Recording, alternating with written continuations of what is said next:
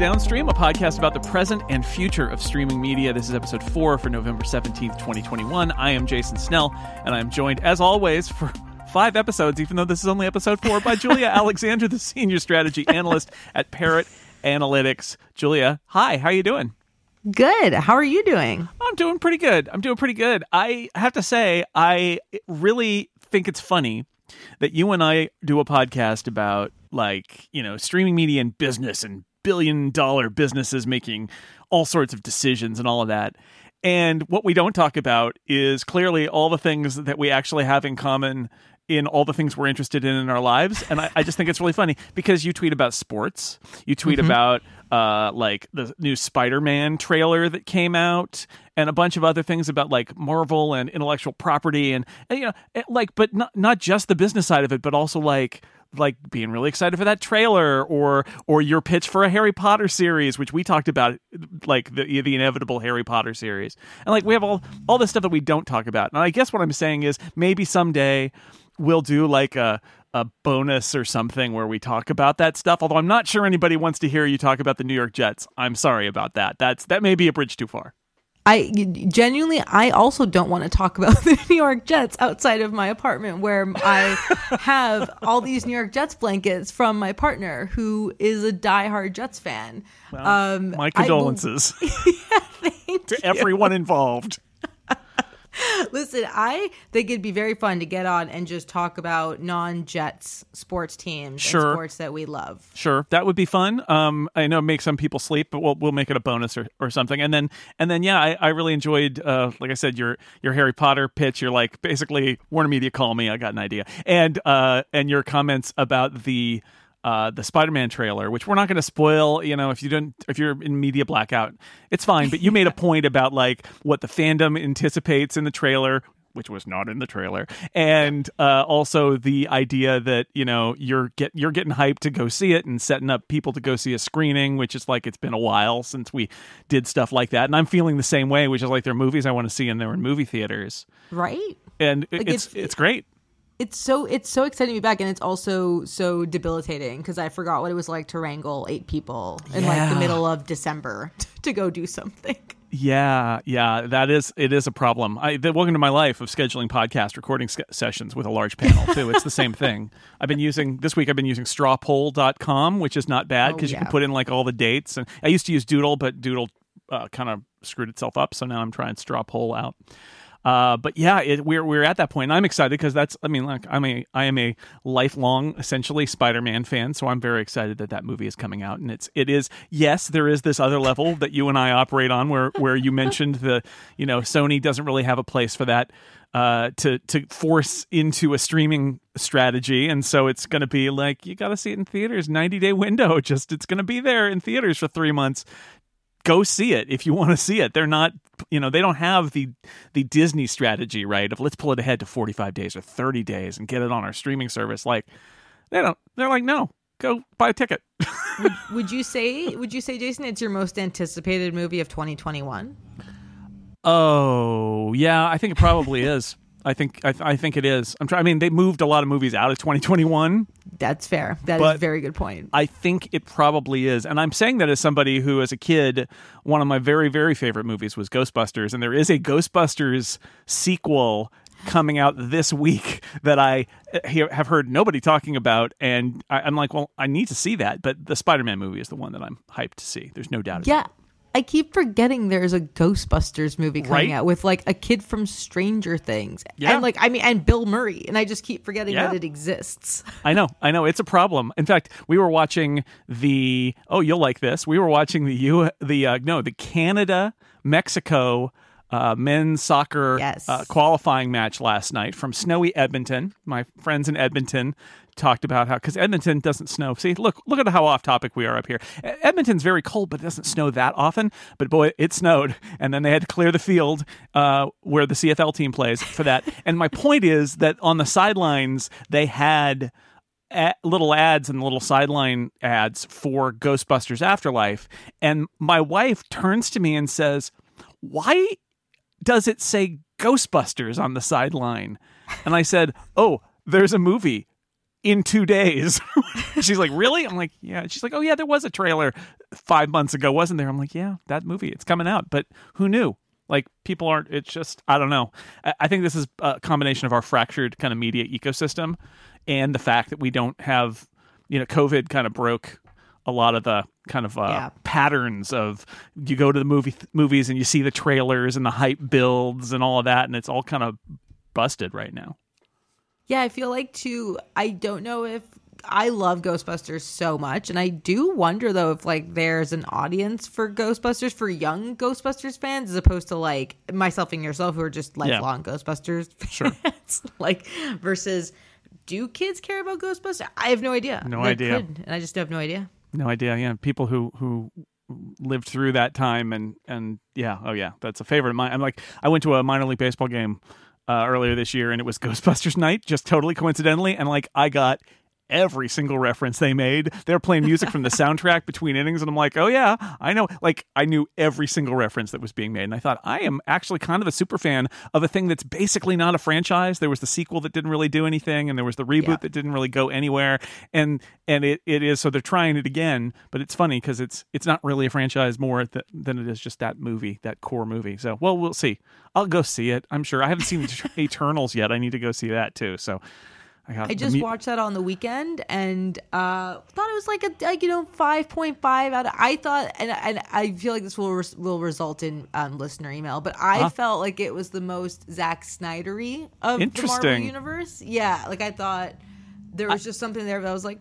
Oh, this makes me feel like I'm watching, to an extent, a Snyder movie. But I mean, I had fun. I had fun. having not seen it yet, I will say you that uh, people don't get to complain that all the Marvel movies are samey, and then when they try something that's legitimately weird and different, complain about it being different.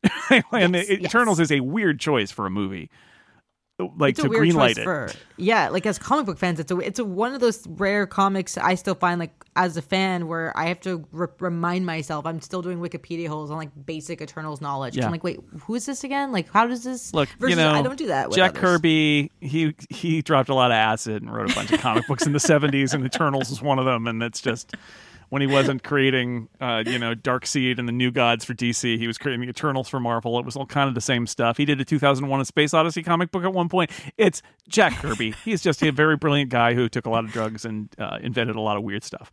Um, okay, that, that is our yes, the king. Um, that's our that's our totally off topic segment. Let's talk about uh, things that actually happened uh, that are germane to the uh, the downstream ethos. Uh, and I want to start with a piece that you wrote on Puck Puck.news. Um, it is behind a reg wall. You can you can get a free trial of one of a week or of like read the article, which is what I did. I was like, oh, I would like to read Julia's article.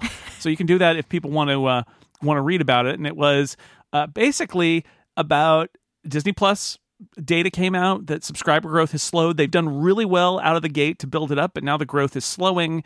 And your point was that to go beyond parents and fans of Marvel and Star Wars, they got to reach new audiences and they got to think uh, about Hamilton. Can you explain sort of like what Disney Plus needs to do and what why Hamilton is a good example of of it?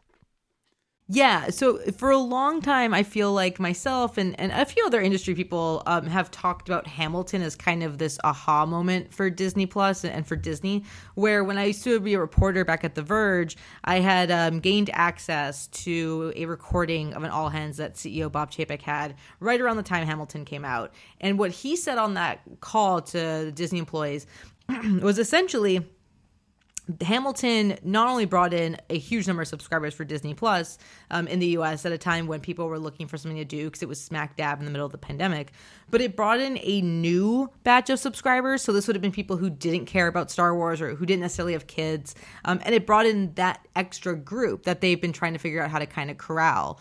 Um, and what we see now is them trying to get back to that. And, to, just to give a little bit of context, I should say, Hamilton saw a like 641% increase in subscribers that premiere weekend. Um, and then, even more importantly, to Disney and to Disney Plus's uh, a strategy, they saw a 30% cancellation rate after a month compared to other what we refer to in the industry as benchmark subscribers. So those are people who just signed up regularly outside of any major premiere. Um, they signed up for Disney Plus. And so what does that suggest to us? It suggests that people are interested in coming to Disney Plus for new content outside of the main franchises. But if there's not enough of that, they're not going to stick around. They're going to cancel. And all of a sudden, Disney Plus, which makes its money thanks to recurring revenue, doesn't have recurring revenue. They see a little bit of a peak and then it drops off significantly. Um, so when we talk about it now, when we look at the most recent earnings, where they are not adding as many subscribers as they would have liked, where they actually saw a pretty big decrease in subscribers out of Hotstar, uh, Disney Plus Hotstar in India, which is, maintains about forty percent, uh, thirty-seven to forty percent of all subscribers. So it's a pretty big piece. Um, the question is, well, why aren't they growing as fast as people might have expected? Why aren't they adding the subscriber numbers that the uh, Wall Street might have hoped for? The easiest answer is that they are not a four quadrant service. They are not appealing to uh, groups of people outside of their core demographic. Now, the core demographic is big. It is basically do you have children? Do you like Star Wars, Marvel, Pixar? Like Yeah. it's a really big demographic. It's why Disney Plus has grown as exceptionally as it has. And no one, even myself included, is saying like Disney Plus is done for. We're saying, and I'm saying specifically in this piece, that if Disney Plus wants to compete with the Netflixes and wants to compete um, with, oh, really just Netflix in that kind of level, they have to have additional content that is outside of their four main, five main franchise pillars. Right, which they built. I mean, it's strategy one is how do I build a streaming service really fast? And the answer is they got the content and they did it. They did it. It's like, well, now what? The answer is, well, you got all those people. Do you want to be even broader? You need more stuff. And I think that my knock on Disney Plus all along has been that their original content strategy has been kind of lackluster. Um, it's been a lot of like, but you get the Disney Vault and you know s they they're very they were very slow to crank up with originals. They seem to be cranking that machine a little bit better now. But when you look, you cited that there are 1300 original ish uh, pieces of original content on Disney Plus versus Prime Video, which has like 8,000. So it's a, the, the catalog is small. The originals are not uh, really flowing as freely as maybe they should be and and most of those originals are in those core areas not uh and and in part in the US the problem is Hulu right? Like they they are Yeah. they do have another content machine making content with broad appeal especially to adults but none of it's on Disney Plus. It's in the US at least it's all on Hulu Yeah, and this is the Disney situation that the company kind of has found itself in, which is this idea that everything new that they're adding, and, and to your point exactly, Jason, they've hit some production woes as other companies have. They just just just COVID kind of catching up. It's pushing things back. It's that's something that they're dealing with. There are naturally reshoots on projects. Things happen. Sure. Um, but to your exact point, when we look at Amazon Prime Video and Netflix libraries and um, even the Hulu library, a lot of that is not even just necessarily original. It is like that licensed acquisition content that they have on their on their platform that appeals to people. They come in for the new brand, the brand new original, then they have you know like Thirty Rock or whatever to watch, and like go back to that. Um, what Disney kind of is not doing, especially in the United States because of Hulu, is they're dividing up all their originals and license. Where they go, cool, we're not going to have licensed stuff on Disney Plus really because that's our original stuff, and anything that we think is really cool, original but a little bit more adult is going to go to uh, Hulu. So that's like your FX content. That's whatever certain movies are. right only murders in the building you know Exactly. All that stuff. Exactly. And Hulu, and at the same time that they're trying to beef up Hulu to try to beef up the bundle, to really beef up its subscription services in general, you've got this other major piece of the puzzle, which is Comcast, which Comcast has a 10% stake in Hulu. There's questions about whether or not Comcast, when the deals are up, I believe in 2022, 2023, um, will bring their content, which is, you know, a, no, a notable part of the Hulu library, to Peacock exclusively in the United States. Or if you're Comcast, are you saying, like, no, we want to drive up the valuation of Hulu because Disney's investing in it and the valuation is going up? So that, that time that we eventually when our stake is bought out, we can get the highest amount of revenue possible from that deal. So there's all these questions that Disney then has to figure out, which is like, well, are we going to lose this? What does that mean for Hulu? What does that mean for Disney Plus? What does it mean for the bundle? And I think Hulu right now is less of a, a necessary buy than Disney Plus, but Hulu has enough new original series hitting a bunch of these different audience groups to bring in a, a wide breadth of subscribers. If we think about Disney Plus, to your point exactly, Jason, like there's much there's much more uh, many more shows coming out, but they're all within the same subscriber base. They're all within the Marvel and Star Wars and Pixar group. Those customers are there. They're guaranteed eyeballs. Like you don't have to worry about them. They're already paying month after month, which is great for retention. You're not going to lose many customers. But when you're looking at how do you grow, and uh, one option, which is the obvious option, is to keep launching in different territories, which they are doing. But after you've done that, you have to play the game that Netflix is kind of playing, which is we're going to work with local content and we're going to try to appeal to basically everyone. We are going to be the CBS meets the HBO of streaming services. Like that's their whole thing in order to continue growing and retaining customers. And I think Disney is at a point where they are beginning to do this, where Disney is going to, I think they're doing 340 local language shows, original series in like the coming years. They're looking into more original films in different languages. They're looking to appeal to a wider group, but they're also so boxed into these, these these franchise pillars that it's hard for them to expand in the way that it won't be as difficult for HBO Max or Netflix to continue doing. What do you think in the US at least their strategy is going to be because it, it is hard to turn down the money of selling Hulu as a separate thing, right? But it does make Disney Plus um, less essential in some ways. So do they do they cross the streams and have some stuff from Hulu show up on Disney Plus? Do they create some sort of um, you know separate content stream where there's maybe less edgy but still like only murders in the building could have run on Disney Plus, I would say, versus something like the FX on Hulu stuff, which is more edgy. It, mm-hmm. it, it, feels like it might fit. I mean, still uh, more for adults, but like, so do they do that? Do they basically go to their studios and to other studios and say, we want content for Disney Plus and Hulu separately? I, I just, it's a, it's a tough place for them to be because in the US they they mm-hmm. don't want to turn away Hulu it, it they spend a lot of money to buy it but if they just specialize on hulu they are also limiting disney plus's viability. Absolutely. And, and you hit the nail on the head which is this is a very us specific question. And i think the part of the answer is how well has Star performed for Disney Plus in territories where Star is. Right. Where they're able to say, we're going to bring Modern Family or other ABC and Disney Channel um, and Fox productions. We're going to bring them over here. We're going to make that an option. So if you have, if you give people the ability to like watch Deadpool and Modern Family, um, you know, name other things on top of, you know, only, uh, only strangers in the building. Oh, sorry, only murders in the building. Like when you give them that option, there's more for them to watch after they tune into Hawkeye or after they tune into the Book of Boba Fett.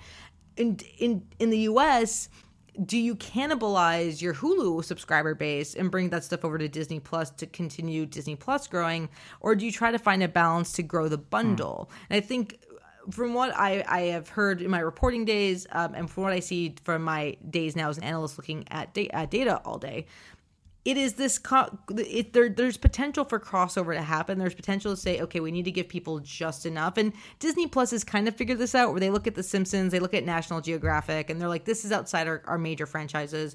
But it works because it's doing a job and it just overlaps right. enough there's enough for that to be done with Modern Family, I would argue, and they own that, and they can kind of go. Well, they it's a, again all there's there's rights issues, there's huge things happening all the time. But once they retain the ownership of that, you know, is that something that you put on Disney Plus because families are going to want to watch Modern Family? Mm and then we figure out how to make Hulu as an originals place, something that people go to. And then there's also the licensed content where Disney goes, yeah, we're going to continue striking deals with Viacom and Comcast or as much as and Sony to see what we can bring there and continue building up Hulu, while also giving Disney Plus subscribers just enough to keep them happy there. But I think also a question I have for Disney quite often is you really want to sell the bundle, which I think makes sense, you know, if, especially if you are someone like myself who does use ESPN Plus, Hulu, and Disney Plus. Like I use all of them. Uh, so when you look at the bundle, the most difficult thing is that it's hard to work within each streaming service to get to the other. And I think we have to remember that it's so difficult to get someone else to, to get a consumer to open a secondary app once they're in yeah. an app so that was going to be my follow-up question which is one strategy here if they like the bundle and and generally the, like the, the idea that you're building um, essentially hulu or star plus or whatever on top of disney plus and and they want an extra revenue stream there there's nothing technically stopping them from upselling the a bundle to, with Hulu inside the Disney Plus app and even letting you watch Hulu content inside the Disney Plus app. They could do that. They could they could make it so that you could watch the Hulu app or you could watch it on Disney Plus or at the very least they could make it that that like they could say, "Hey, you just watched this here, maybe you would like this show that's on Hulu." Like they could they could integrate their stuff better um, even if they were separate services. And that that's that's maybe a place where there's opportunity for them. Exactly. And I'm sure that there are technical product issues that I don't have the ability well, to grasp. It's separate code bases for the apps, right? Exactly. They don't they don't completely own Hulu yet. So uh, until they buy out Comcast last little bit, they, they don't completely own Hulu. So I'm not sure they can swallow it whole. Uh, and I'm sure that there are also probably some rights issues where some of the content on Hulu can only be on Hulu because the contract is for Hulu. That all said, right? Um, you know the the amount of power that you have, and I'll say on Hulu too, going the other direction to be able to say when you get to the end of something, here's a thing that you would like to watch, and not be constrained by the fact that it's actually on your other service, um, and that maybe even some of it is viewable uh, as a teaser just for Disney Plus members in the Disney app, but then they upsell you on Hulu, maybe the first season or the first few episodes. Like there's there's kind of cross service marketing that they could do, but it probably has technical hurdles and contractual hurdles. And uh, I would be I'd be shocked if they didn't get there because that that's a stone that is yet unturned that they could turn over and make some more money by by saying you should watch Only Murders in the Building on Hulu, and we'll let you watch the first four episodes or whatever right now just to get people to know that that content exists. Absolutely. And I to your point about contractual stuff, I mean Disney and Comcast are already in this battle about what the actual valuation of Hulu is and Comcast would like it to be at the highest of its value so that sure. when they get paid out and Disney's going, That's actually not worth that much. um, all things considered, despite the fact that it's profitable for the first time and we're driving revenue. Um, so, so for if Disney starts to your point exactly pushing stuff to Disney Plus and saying, hey, you can watch an episode here. Comcast can go, well, we're taking attention away from Hulu. This drives the value down. This drives, you know, kind of cross promotion with our shows. Um, so, but for stuff that they uh, own fully, and by the time that, if especially if they do, you know, we don't even know. Disney could pull a, a, a total 180 and say we're not interested in Hulu. I don't think that's going to happen. But they could come out and be like, yeah, we're, we do not care about this anymore. But let's say hypothetically 2024 comes around, 2023, 2024, they buy the full stake, they are 100% owners, everything on Hulu that is theirs is theirs um, outside of licensed content. Could you then say, like, we're going to use Disney Plus and Hulu as a way to integrate, you know, documentary specials or an episode here to like showcase what's happening and, and you don't have to leave the window? I think that makes a lot of sense. I think Hulu needs to get to a place, and they are like they've definitely done better in the last year, year and a half than in the last, I would say, five years before it, of having these type of in-demand originals that make people even want to look at Hulu. And I think between overall deals they're doing with showrunners, with what they're doing um, uh, with the FX on Hulu, with what they're kind of how they're using Hulu, how they're showcasing new original series that are really interesting and, and are growing in demand. Hulu now becomes a stomping ground.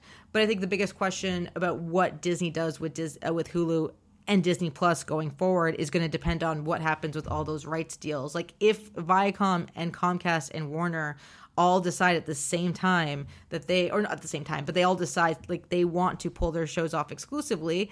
And again, I don't think that makes sense because they rely on so much revenue coming in from those licensing deals, especially Comcast uh, or NBC Universal, I should say, and Viacom CBS. But if they do that, Hulu, which has the most demand, you know, per share as a catalog for non for not uh, for licensed titles, all of a sudden drops, and now you've got this whole battleground of well, what is Hulu? And so that's why they really need to amp up their originals. Right. Um, and I think in doing so, they can then get into a place where they can cross play, cross promote, cross market the Hulu Disney Plus um, uh, four quadrant system. Sure. Uh, what was interesting to me on the call, though, I, this didn't make it into the puck piece, but I thought it was really fascinating to me. I was tweeting about this. Was Bob Chapek, who's the CEO of Disney, said one area that they have highlighted as a room to really grow was preschool entertainment.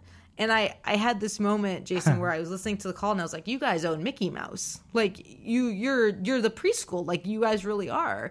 But to, I think that was the biggest, you know, non-acknowledgement acknowledgement that YouTube and Netflix and, and, and Nickelodeon still in Yeah. in the recent years have just pulled ahead of Disney in that area. competition you you did make the point competition is fierce for young kids. And you think about disney and you think about kids. I was like yeah but we're not talking about a movie. We're talking about uh, tv shows. Uh, and, and if you look every streamer knows it Apple TV Plus has their deal with Peanuts, and they did the, one of their first original content launches was not just those high high quality dramas that they announced, but uh, a kids show, and the the HBO Max deal with Sesame Street, and Viacom CBS, so Paramount Plus has the whole Nickelodeon catalog and brand name at their disposal. So, like, you can't sleep, even if you're Disney, you can't sleep on having lots of content because there are a lot of parents who are frazzled who are plopping their kids down and putting on a favorite TV show. And I, I don't think Disney's catalog is as, as strong at, uh, you know, eight seasons of Dora the Explorer or whatever as it is at uh, a, a beloved movie, which is you know that's that's an option too. But like, it's not like Disney doesn't have kids content, but but yeah, that is a that there is there is a lot of money And- and- being put into this from every angle because they all know how vital it is for for parents to have that content for their kids. Exactly, and the way I always you you know I and many other people in the industry have thought about Disney is Disney was rel- is safe for families. It was a safe bet for families because kids are going to want Disney Plus and they're going to want that content because kids rewatch over and over and over again. Sure. It tends to be why Disney movies show up you know pretty high on on weekly lists is because kids are rewatching. They're going back and forth. If all of a sudden Netflix, though, for the new generation of kids who are growing up without Disney Channel being a cultural zeitgeist, without a lot of this stuff, you know, outside of Marvel and Star Wars, where if we think about Disney, what has become cultural zeitgeist for Disney in the last 15 years is Pixar for sure and Disney animation for sure, but is really Marvel and Star Wars, which is older than uh, five six. It is it is an older kid or twe- te- um, tween teen, a young adult uh, programming, and so if Disney doesn't have the kids and the kids today are growing up without the idea of Dis- of, of Mickey Mouse as a cultural zeitgeist and their new cultural zeitgeist is Netflix. If parents are like, great, I can pay for one less service if they're not into Star Wars and Marvel, and I'm going to get everything I want on Netflix, my kids happy. Disney Plus becomes less of a necessity Right. that we wanted. I think that group is still pretty small. Like I think that's why we're not freaking out is mm-hmm. because most people do want Disney Plus to some extent for some reason. But it's definitely a consideration where Disney goes, we used to own preschool. It was us and Nickelodeon, and now we are trying to fight back for preschool attention. Yeah, I was thinking about how like the Disney Channel did a pretty good job, and that content's on Disney Plus of, of programming to sort of like tweens. Like there, you can see the places where Disney is strong, but in the in the really young, like you said, preschool, it is uh, more of a battle there, and and uh, yeah, it's fascinating. Like it, you can, I talking to people who are maybe don't have kids, uh, or maybe their kids are or older than this. Um, a lot of people say, "Oh, I didn't realize when they when they look and what name a streaming service is like, oh, like Apple, they're spending money on kids content. It's like, yeah, they are, and HBO is, and like everybody is spending that money, and and you may not know that it's happening. Uh, it's not the kind of stuff that wins Emmys, but they're spending the money for a reason, and and uh, HBO, uh, and Warner Media funding um, Sesame Street is that's one of the reasons that that is happening. Absolutely. Um, let's we we talked about Hulu in the context of it being a U.S. strategy for Disney versus their their kind of broader um, strategy. Um, I wanted to stick with international strategy for a minute and talk about something that oh it broke yesterday, uh, uh, the day before we recorded this, and everybody's like, "This might be of interest to you," and we're like, uh, "Yeah, we're on it. Don't worry about it." so it's a fascinating story. So Star Trek Discovery uh, was the first wave of these new Star Trek shows that uh, that CBS back in the day used to build CBS All Access. It was one of the first CBS All Access originals, and at the time, and I talked about this way back when on the TV Talk Machine podcast. Um, at the time, Les Moonves, who was at the time the CEO of, of CBS, um, sort of boasted about his strategy in relaunching Star Trek and building CBS All Access by saying that he got Netflix to pay for it because what he did was he sold the rights outside of North America uh, for Star Trek Discovery and any spin-offs to Netflix. And what he what he said was Netflix essentially was paying for the the uh, production of the show, and that every dollar that CBS made and every subscriber that CBS got into CBS All Access was essentially free because the mm-hmm. show was paid by Netflix. It turns out the show is more expensive than they thought, and so they had to pay for some of it. Netflix didn't pay for all of it, but still, it was the idea that like we're going to launch this thing in North America on the back of a lot of money from Netflix, who bought it internationally. Well, Les is gone. Uh, CBS is now part of Viacom CBS with other people in charge. They have international aspirations, and the fourth season of Star Trek Discovery premieres tomorrow as we record this, November 18th. So, guess what happened? In the background, this is such a great deadline had the details of this, deadline.com, and there'll be a link in the show notes. In the background, CBS, Viacom CBS went to Netflix and said, We would like to pay you off to take the rights back uh, for Star Trek Discovery. We want to pay you because we've got Paramount Plus in some other countries and we're launching it in more countries next year. And I think their rationale was the more original content we can we can launch with, the more valuable it'll be and the more people are likely to pay for our service. And we're about to let Netflix burn a season of Star Trek before we're before uh, we're ready to do this. So could we pay Netflix to buy them out? From the Netflix perspective, I've got to think you are sitting pretty, right? From Netflix is like, sure, Viacom, how much you want to pay us to not show your your show internationally. By the way, it launches Thursday and we have the rights. So we'll just start rolling it out and good luck. And Deadline says they came to an agreement. Obviously, they they money changed hands. Uh, Paramount Plus basically is paying Netflix to walk back to get their product back, get Star Trek back. But the net result also is that everybody like they literally had Star Trek people at a convention in London last week talking up the next season of Star Trek Discovery.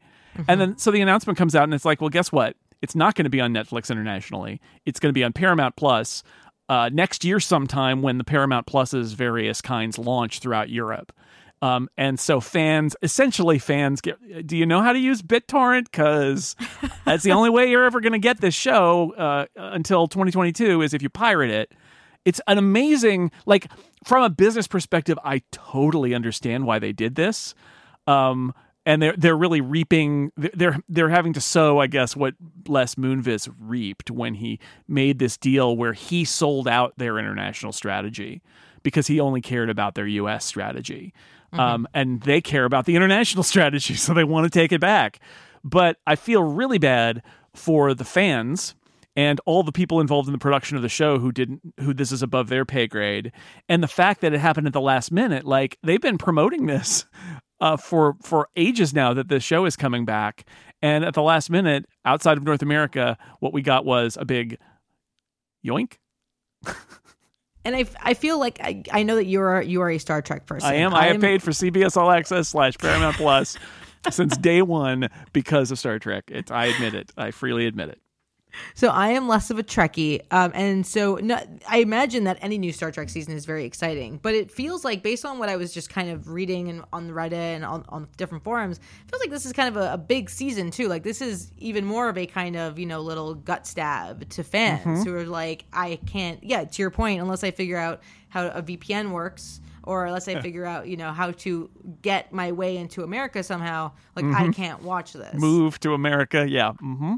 Yeah, and it's um and it was sold. It's funny too because it was sold as a Netflix original. It was marketed in all other countries as a Netflix original with a little Netflix original tag at the front because that's what happens when you buy something and run it overseas that's from America or vice versa. You call it your own original because it's premiering on your. It's silly, but that's what they do.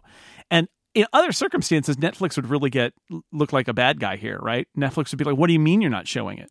What do you mean?" But well done to Netflix because um because I feel like they come out of this sort of like maybe not uh, smelling like a rose, but like clearly this is CBS Viacom being blamed and Paramount Plus is going to take the blame for all of this. And Netflix is like, well, don't look at us. We don't own Star mm-hmm. Trek. But even though they totally sold it away, right? They they totally took the money and ran. Um, and I'm sure you know the, their leverage, CBS uh, Viacom leverage was probably that that deal was going to expire at some point anyway, and they were going to lose it regardless. So why not just? It's not it doesn't belong to them, and it'll go away eventually. So why not just um, get the money now? Um, so I, I, get that it's a two way street there, but it's really important because they wanted it for their launch of Paramount Plus in Europe.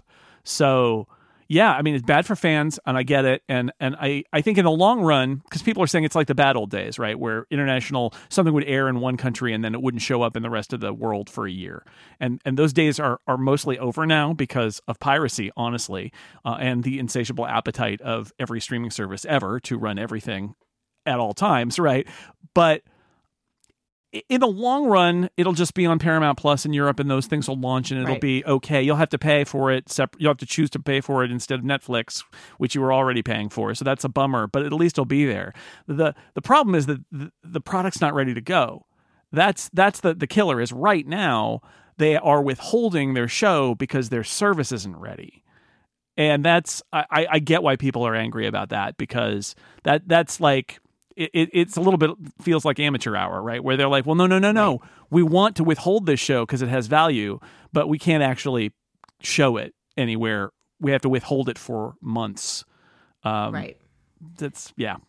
I mean, this is the issue that Friends got into with HBO Max when the deal ended with Netflix, and Warner said, right. "We are paying 450 million dollars for the rights to the show. Our service is not launching for seven months or five months at the time, excuse me. Uh, but we're just gonna."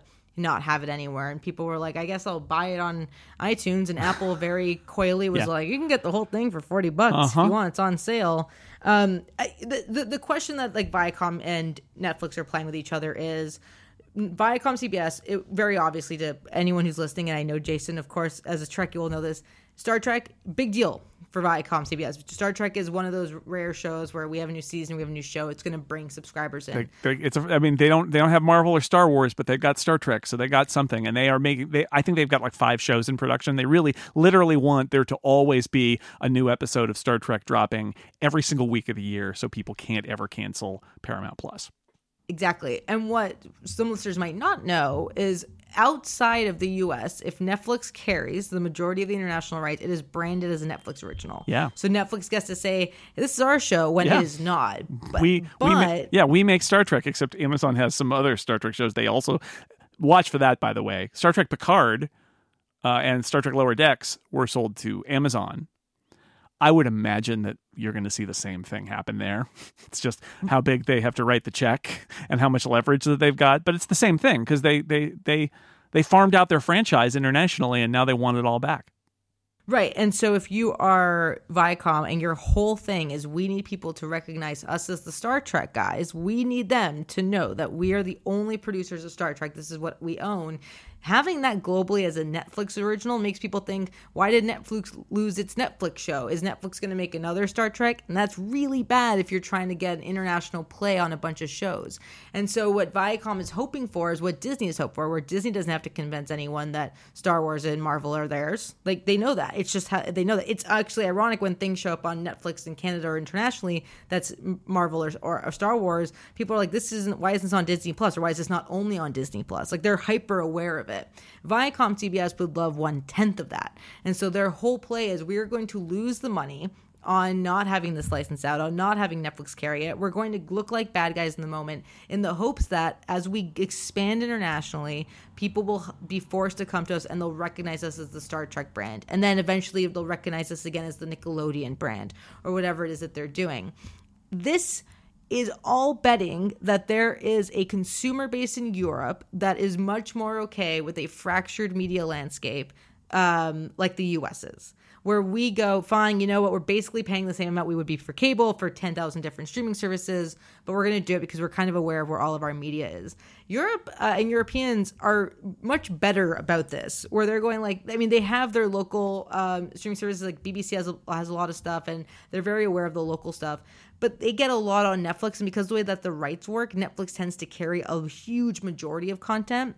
And so as that starts to be pulled back, what we're seeing two things happen. We're seeing people go, well, okay, do I really need this streaming service? Like, do I really need Disney Plus? And the answer was yes, but also Disney rolled out Star to make it even more of an exciting yeah. offer. And then two, though, is this idea of like Viacom and Comcast are, are super aware that it might be a little bit harder to convince Europeans and, and other and other uh, and people in other countries to buy into multiple products, which is why we're seeing them in other territories launch uh, Sky Showtime, which is right. this combination of like Viacom and Comcast content where you would go, especially if you're an American and especially if you're hyper clued into the media landscape, you'd go, well, you already have Peacock and Paramount Plus. Why aren't you just launching those? But they are. They're doing that in other territories where yeah. they think there's a bigger chance, like the UK and France and Germany are more likely to get that than, um, say, like Romania, where they've they've kind of established um, data trends.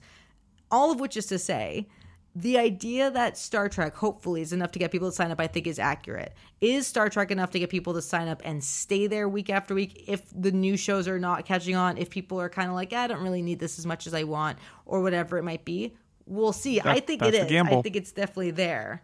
Um, but it's it's very it's it's interesting that what's happening now in Europe is essentially all the rights are starting to come back, and this has been happening in the states for years, and it's the most just from a consumer standpoint, taking off my analyst hat from a from a consumer standpoint, it is the thing that drives me the closest to cable every day. It's like it's like I you know you're waiting six months for a show because they don't want this person doesn't want you have the rights to it. You're thinking like you have to Google where do I watch this? It's changed in the last two weeks. It is absolutely aggravating, but every company for the next few years is going to be trying to make a, a, a, name for themselves. And then I think in the next five years, we'll start to see them pull back a little right. bit uh, when they realize we may not be making as much money as we want. So hopefully, to end my point, and Jason, get your thoughts on this there could be a chance five six years from now star trek ends up back on netflix oh, sure. and what, what do you think about that i well i do wonder well first off i just want to say to everybody out there internationally who's frustrated by stuff like this what julia said we've actually been dealing with this kind of ridiculous uh, game in the us for a while now and now you're being subjected to it um, I, th- this too shall pass i i think the big question is um, Viacom CBS has taken their shot, but where do they end up? Uh, do they get bought out? Do they give up and just become a content arms dealer, as you like to say? Um, they're taking their shot, right? They're like, no, no, we want to be a global dominant uh, entertainment uh, product. We want to be one of the ones that's competing globally along with Netflix and Amazon and Disney. Like, we want to be right there.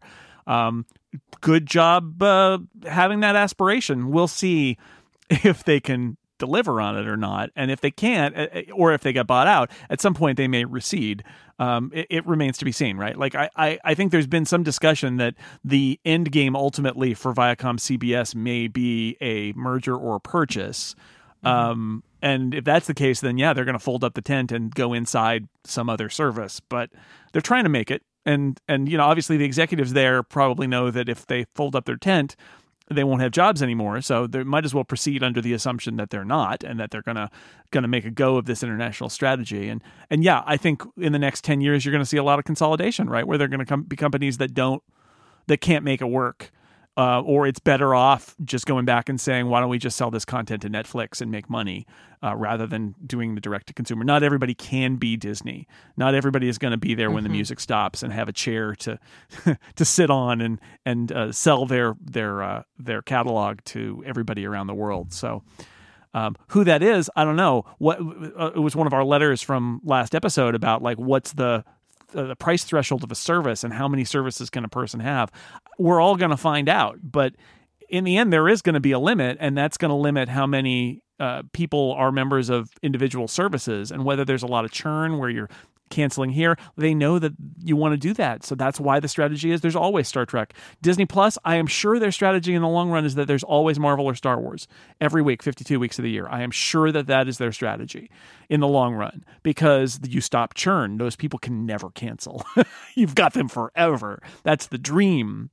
Uh, and, and, the then question what? is just how do you grow outside of that, right? Once yeah. you have, let's say you've got, let's say there are uh, 150, you know, and this is a question that comes up. It came up uh, in, in, a DM to me after I published my piece, and I think it's a fair question. And it, let's say hypothetically there are 250 million Marvel and Star Wars fans in this world. I imagine there are, and if all of them pay does you know Disney Plus is sitting at like 250 million subscribers, right? Like they're at a point where it's like that's that's our revenue. Like we're happy right. to be that home to them and we continue I- growing. I guess the dream is that I mean you do want to lock those people in, and so if you can get them in the door with their franchises, and then you can give them enough stuff where they feel happy, they're gonna not. You're not going to be cut when the, the time comes where they've got to cut a service. But you you're right. The other point is like, well, okay, you've got those people, but the, it's a big world. Who else? Who else can you get in the door? And things change. And and this isn't me implying that there is star wars or marvel f- uh, fatigue. There is absolutely no evidence that supports that. If it, it's every new series tends to increase um, there are a couple of offshoots that i've seen with our data with the demand where the demand was just not as high like for example demand for what if which was marvel's animated show was not as high as marvel live action which tends to make a lot of sense especially with that style um, and we saw that demand for star wars and the bad batch was not as high as for star wars visions which makes a little bit of sense, um, all things considered. And so there's, you know, they have less demand. Not every show is going to be WandaVision or Falcon Winter Soldier or Mandalorian. But to your exact point, if they can get 250 million people to say, yeah, it's fine, I'll pay for this, mean, that's riding pretty high. Now, you're a company like Disney, you, you you continuously want to increase, and I think that's when you start to figure out, well, what else can we do that is somewhat related to us, but not really. That could be a Beyonce movie based on The Lion King, right? Like that could be like it's you figure out what you're doing. I think with Viacom CBS specifically, if like you're trying to figure out what your brand is, I don't know if there's 250. I'm sure there are 250 million Star Trek fans. I don't know how much of them are going to say like, yeah, I am going to consistently pay for Paramount Plus because I want this exact show every single week or, or this whatever. Um, and my point with like with Disney Plus is eventually just it naturally happens. Something else will come back up. Maybe we go back to being a generation of people who are less interested, not just not uninterested, but less interested in Marvel, and we're back into I don't know, uh, Wizards again. Like something happens, and we're just on this, or we we figure out we really like Cars, or something happens Yeah. in that space. And when that happens, you're naturally going to see a bit of demand diminish. You're going to see some uh, churn happen, and so how do you plan around that? And I think what we're going to see with Viacom CBS is okay, how do we use Star Trek to get people in the door and figure out everything around that? You know, Well, we feel the pain of everybody out there who does want to see Star Trek and now can't, um, other than all the surreptitious ways that you probably can. Um, that said, most people, I would say, aren't going to do that. Like piracy is a big deal, but the truth is there are going to be a lot of people who are going to hear that sales pitch for Paramount Plus in February or March in Europe and go, "Oh yeah, I want to see the new Star Trek," and they'll sign up for it. I, I think that's the truth is that that it will probably work out okay for Paramount Plus. The problem is in the meantime that it's really uh, crappy that they're not able to do a simultaneous worldwide release because their platform isn't ready for them yet. They've taken it away from Netflix and they don't have a place to put it. Yeah, that's uh, crappy for all the fans out there. So we feel your pain. It's been this stuff's been happening in the U.S. for a while now, people. terrible. so welcome to our world. Um, we I, I wanted to talk to you about um, uh, more about Netflix stats because they started releasing top ten lists. I think we're going to save that for next time, but uh, but that's we've been talking about Netflix stats for a while now and how they shifted to this new metric of uh, basically hours viewed. Um, we'll we'll dive in. You know, they're going to release the numbers every week, so in two weeks we can look at the Netflix charts and have a conversation about that. But I want to get to our letters before we go, so Yes. we'll we'll we'll put a pause on that. And I, uh, we got a lot of international letters and also some non-international letters. Uh, I wanted to start with Roberta, who wrote in. Hi, very much digging this podcast. I'm doing a Mad Men rewatch because I have a Mad Men podcast, of course. Uh, everybody's got a podcast. I'm sure I can figure out how to work a DVD again, but it's easier just to watch on Prime. Fair. You mentioned IMDb TV having ads on the podcast, but tell me, for the love of God, what's with the thing where the spots are inserted so haphazardly it's almost comical? Betty hangs up the phone, commercial, the phone lands in the receiver and she walks away. Begin new scene. I'm sure there's an explanation for how the commercials are laid in. I would love to know more about it. Anyway, thanks to what you're providing and love to your mother's Roberta. Uh, it's bad. It's like bad a bad ad system and bad time tacking. I would imagine is what's going on with IMDb TV. Like um, either they are not making an attempt, or what Roberta suggests. My guess is that there is a master list of where the commercial breaks are, and and something technical has changed the time code. And now it's just off, which is the worst, right? Because the commercial breaks are have are happening thirty seconds too soon or ten seconds too soon. But it sounds to me like a technical problem with bad metadata, and I'm not surprised because anybody who's watched ads on the internet, um, th- there seems to be not a lot of care taken, right? Like YouTube ads or Twitch Right. ads or or even like in the Major League Baseball package, they have the the they insert their ads and they insert their promo videos and it's the same four ads every time and it's the same promo videos every time with the same music every time and like there's not not a lot of care because it's all it's all programmatical as opposed to something on a network where they would actually have like you know the breaks and an engineer there to make sure that the ads are going in the breaks on the web it's all programmatic and and, and lousy because programmatic ads are lousy I it- the other question that it brings up, Roberta and, and Jason, I wonder how you feel about it is if you something like Amazon and then IMDb IMDb TV. That's fun to say fast. Yep. Um, gets the rights to Mad Men, which is massive, right? This is the sh- this is the, the one of the biggest shows that HBO regrets not having made. It's a massive, massive deal to have, and all the commercial breaks are obviously bad. And what that suggests to me is that no one is watching it uh, from the company. From no the one is yeah. like is like, hey, this is bad. We should fix this. This is a huge deal for us. Um, and if they are, there's just clearly either not a solution or just not enough. It, pressure or not enough interest in like actively fixing that thing. And what we see a lot of what happens with the avod services which is like avod is advertisement supported and um, svod is subscription supported.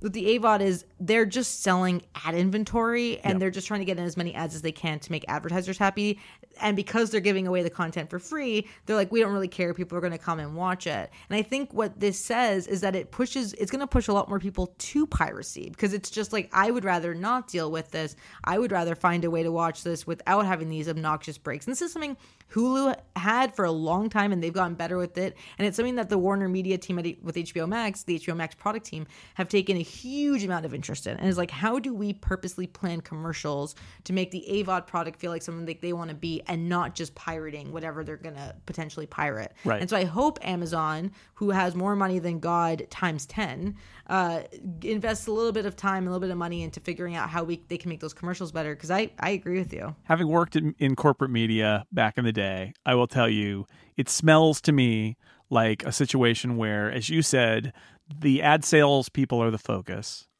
And there are no content people because they're just licensing the content and putting it on.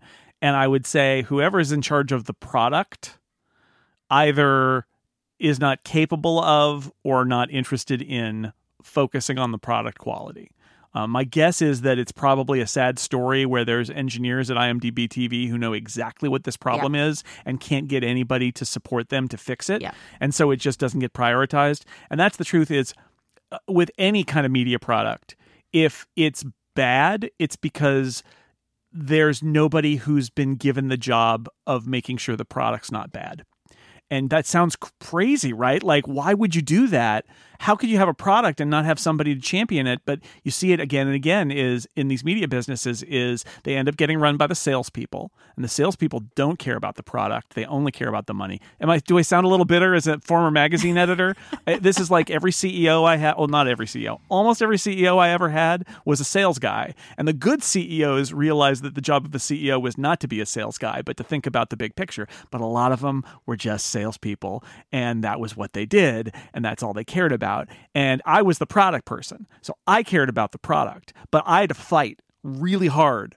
And once you get to a technical situation, which is, you know, a magazine isn't, but a website is, then you've got your product people who are the website people. And they're not the same as the content people. And like, who's mm-hmm. the champion of the quality of the content? Is it your head of development? Is it your salesperson? In, in a situation like IMDb TV, there may not be anybody else but the head of technical and the head of sales. And like, are either of those people watching IMDb TV and concerned about the quality of the product? Probably not.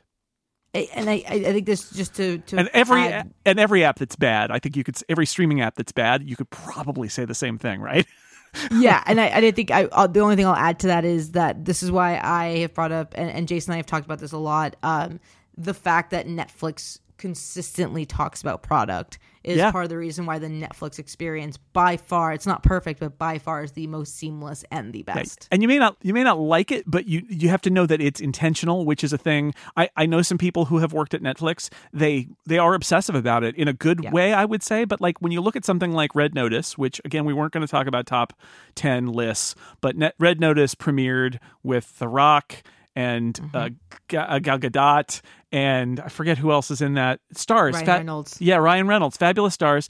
And by all accounts, it's not a very good movie, but it was number one everywhere in the world because Netflix knows how to push it. It was on every tile, it was in every list, it was everywhere. You could not escape the fact that Red Notice was on Netflix. And that's because they know what they're doing and they care about the product. And and you may, it, their choices may frustrate you sometimes, but they, they I have no doubt that all of them are motivated by data and that people are carefully analyzing the product. And when we end up with a situation where the product is a mess, like uh, when HBO Max app uh, suddenly like wasn't pausable on Apple TV for a few weeks, and they had to revert their code base, like it's a, it's a sign that there's dysfunction in the organization there's usually somebody in the organization who actually does care. The challenge is that sometimes they're not listened to um, because they something else gets priority. We've got to get this new ad rule system in instead of fixing playback of our content. And believe it or not, that seems like you would never do that, and yet I've seen it happen time and again. So. Um, anyway, long way to go, Roberta, and saying my guess is there's a very simple problem at IMDb TV, and no one is watching. Mm-hmm. That's probably it. Mm, ouch.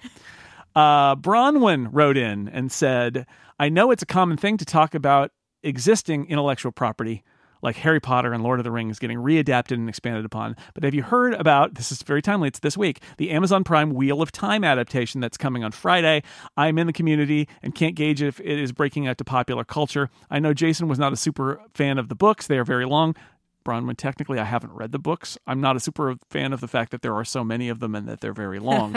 I haven't actually read them. I have a Kindle book of the entire series that I got for being a Hugo Awards voter, and I can read it whenever I want. But boy, that's a lot of books. Anyway, are you excited for a new fantasy world? Will you watch it? Amazon's putting a lot of money into it, similar to the Lord of the Rings adaptation next year, and I hope it succeeds so we can get the full series. Thanks for the podcast, Bronwyn um, Wheel of Time. I, I mean, everything has a, ch- a challenge of breaking through. Like, how do people even know that this? Because it premieres this week. It's like that Ghostbusters movie we were talking about. It's like, did you know that Amazon spent a lot of money to build a fantasy series around the Wheel of Time, and it premieres this week on Prime? Because it does. Everybody out there, did you know? I don't know. I knew about it because I have fans, friends who are super fans, but otherwise, I don't know if I would have even known. I I knew about it because I tweeted about the lack of promotion from Netflix on it and was met with a bunch of um I will say from Amazon. Uh, uh, yeah, and I would say I was met with I was met with a bunch of passionate um, fans in the community who um, chastised me for not knowing about this. But uh, I think here's the thing with new IP. I, I think a great example is if we look at you know the Netflix numbers that were released um, yesterday uh, at, on you know which we'll talk about next week in detail or in two weeks from now, I should say. Um, the one of the biggest or the most watched shows according to Netflix is Bridgerton, and the and other two beneath it were uh, The Witcher and Stranger Things. Stranger Things, years of being a ma- it's now become a big IP for Netflix, but has years. The Witcher, arguably one of the biggest IPs globally in terms of the books and the games.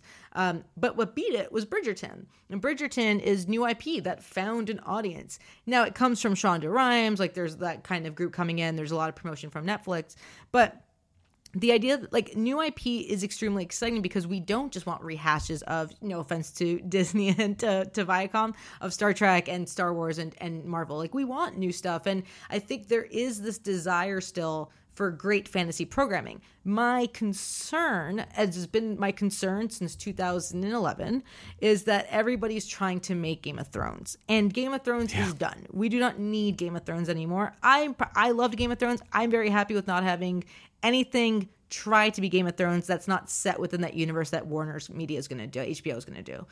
But if we can find a way to do fantasy that's like extremely exciting, extremely cool, I think of Outlander, I think of Vikings, I think of all those shows that I really love. it can be a really exciting moment to ha- to establish new IP and, and lean into it. I haven't seen the the show, and I am quite interested in Wheel of Time, so I think I'll check out one or two. But I think it's got two big issues going against it. One, I think, is that people outside the community are going to compare it to Game of Thrones and Right. expect it to be a bit of a Game of Thrones. Again, those people outside the community and, and fans who know that it's not that. But two, I genuinely have not seen much marketing for this from Amazon, and I don't know if many people are going to remember that it exists. And I hope it people see it. And I hope that they per, they put it on the top of Amazon Prime uh, next week for Black Friday. Like I hope that that's there for them. Um, but if it's not, it's really hard to remember to open Prime Video, at least for myself. And I know me too. anecdotally my friends are the same way. So if it's not there, it's, I'm not going to watch it. Which is my long way of saying.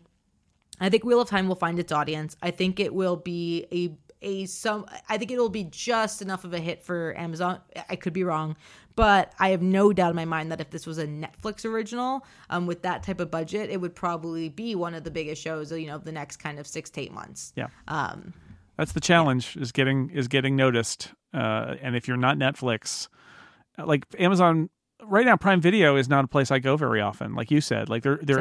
I- I know the Expanse is coming back next month, and I watch that, so I'll be there, and so then I'll I'll be able to see what else they've got. But unless you, that's part of the the challenge of any of these services is your best real estate is in your app, but you've got to get people in your app, which means you need to give them a reason to be there, and then you can cross promote all you want, but you can't just promote something in a void.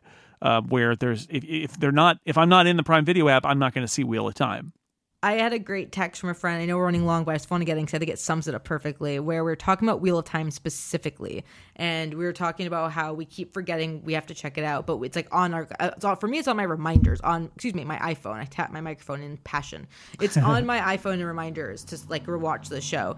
Um, and we are talking about Amazon Prime Video, and to Jason's point about how like I just don't really open it, and you don't open it. And he said to me, my friend said, I open Amazon Prime Video when I'm trying to find an old movie to watch, and I go to justwatch.com and it's on Prime Video. Yes, and like, yes. That is it. Like that for me, that is it too. It's like, oh, this is on Prime Video. I guess I'll watch it there, but I never ever open the app. Yeah, unless I unless it's, a show that's in season like The Expanse that that's Yes. about or or Jack Ryan or something like that. But other than that, uh, it's it's tough. Well, I guess uh, Amazon should probably buy and uh, and or invest in uh, Just Watch and uh, do it that way.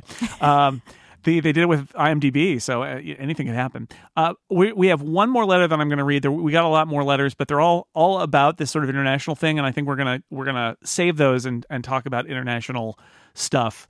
Uh, so if you've got stories about your uh, streaming situation and you're not in the U.S. or Canada or you know or the U.K. basically or Australia, we've heard from a lot of Australians.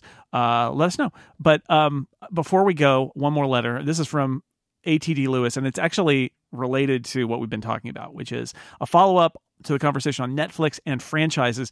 I was pretty excited when it was announced that Netflix had purchased Millar World for 25 million in 2017. Hmm. I hadn't actually read any Millar World comics. This is Mark Millar, the comic book writer, but I have enjoyed TV and movies that have been made from book and comic IP. TV writers seem to have an advantage when they are able to draw upon stories that have been fleshed out in other forms and the resulting TV or movie scripts can really shine. It was such an interesting acquisition, and yet it hasn't gone anywhere. In 2017, The Hollywood Reporter speculated that Jupiter's Legacy was the crown jewel of the Millarworld acquisition, which would lead to a cinematic universe, but Netflix released Jupiter's Legacy earlier this year and then abruptly canceled it. The cancellation guarantees I'll never watch it. Why bother with a one off season of an abandoned story? What do you think? Is Netflix organizationally incapable of intentionally seeding a cinematic universe and nurturing it because of its dedication to the algorithm and strategy of churning out content? Or do you think Netflix is recalibrating and will take another shot at a Millar World cinematic universe? And why aren't we seeing more IP deals like the Millar World acquisition? What do you think? Netflix typically doesn't acquire. That's why certain acquisitions have been very interesting. The acquisition of a game studio, for example, um, is very interesting. The acquisition of Millar World and the acquisition of um, where they just spent a billion dollars on Charlie Brown. Uh, not Charlie Brown. Oh my goodness, Charlie the Chocolate Factory. Like oh, yeah, they, they bought the entire Roald Dahl estate, Roald Dahl. right? Yeah, that acquisition I think is the most insight we can get into their strategic moves, which is a lot of family based for cinematic universes they can build. Here's what I think happened with Millar World. I think they needed comics with characters and worlds that fans are really into that they could expand upon for TV. Mark Millar does that wonderfully with his team. I think what they try to do is then say, great, we want to make this, we're going to start off by trying to create a cinematic universe because look what Disney has done. And I will say that I say this with absolutely no. I'm not trying to criticize Zack Snyder. Anyone who's listening who's a fan of him, please, I'm not. but I think what he had to deal with, which is really unfortunate at Warner, what at Warner Brothers was okay. We need to catch up to Disney now. We're gonna do it in three years. Disney had 12 years to like plan out what they were gonna do. Like they would they planned that out a decade in advance and they took their time and they got there. Netflix kind of did the same thing with Millarworld and Jupiter's Legacy, where it was we have this, we're going to launch it, and we're going to build stuff around it. It's like, well, you don't even know if they're going to come. Nobody knew if they were going to come for Iron Man and Captain America and Thor, and they just did, and so they could build upon it. Um, and so I think Netflix really has to do if they want to get the franchises going. I was talking to a former Disney exec about this. Is they need someone who understands what it takes to build a franchise, not just build a hit series, not just build out like one or two IP, an actual universe. You need someone like a Kevin Feige, you need someone like a Dave Filoni, you need someone who can say, "Hey, I know who my secondary and, and, tertiary characters are who can then go into a spin-off. I know how to create found family stories to bring audiences in across both male female uh, and, and, other different um, kind of um, demographics. I know what we need and the timing that we need to make this land and i need time to do it i can't rush this out um, and, and I think Netflix is realizing that. I think they're giving more time to certain creators, and I think they're saying, "How do we we figure this out?" But Netflix, to your exact point, um, is guided by this kind of machine where they have to push stuff out. My hope is that as Netflix starts to develop more IP in general, and as that IP tends to become more uh, produce more revenue, kind of as it just naturally does, like Stranger Things tends to pull people in, and people rewatch old seasons, and they and they get back to that point they will then have room to actually try and build something with the time and the guidance and the care needed and and the visionaries needed.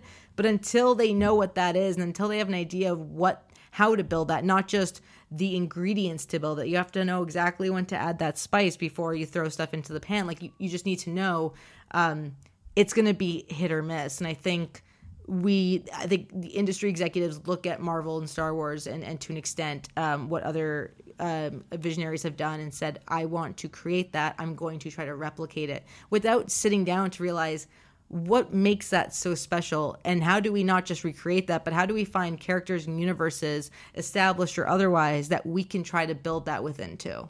I would also say that Netflix has made some deals with people who are mm-hmm. franchise at least oriented Yes. And creatively, some of those have gone well and some of those have gone less well. Uh, the Shonda Rhimes right. deal, I mean, again, these are not what we think of because they're not making superhero things, but like the Shonda Rhimes deal, she knows how to market and expand her shows and reach her yes. audience.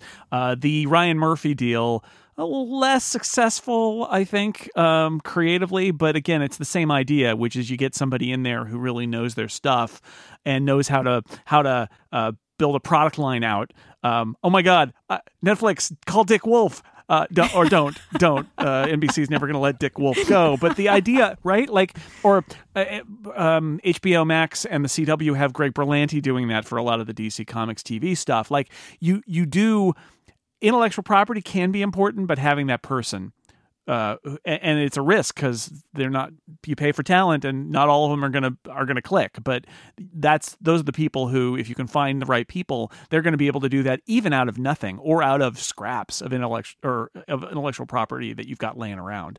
Um, the challenge with millar world is that Mark Millar is a comic book writer and I think not a TV producer. And so they bought some intellectual property from him but um, I think the challenge is how do you pair that intellectual property with the right person who's got the right vision. Um, and even then, it's it's a crapshoot. It doesn't always work. Even if you do everything right, sometimes people just aren't interested, and it's the wrong time or whatever. Yeah, and I think you you know, Jason, that's an excellent point. Like the Shonda Rhimes example is, is a beautiful example of someone who created a franchise and will continue to make franchises for Netflix that work. Um, and this idea of trying to chase having a superhero thing because people love superheroes is like, yeah, it's, it's mean, like Game of Thrones. Actually, it's a little bit like that, which is I think you're doing it backward. You're trying. You found a hit. You found a thing that was successful, and you're trying to clone it. Maybe that's not the right way.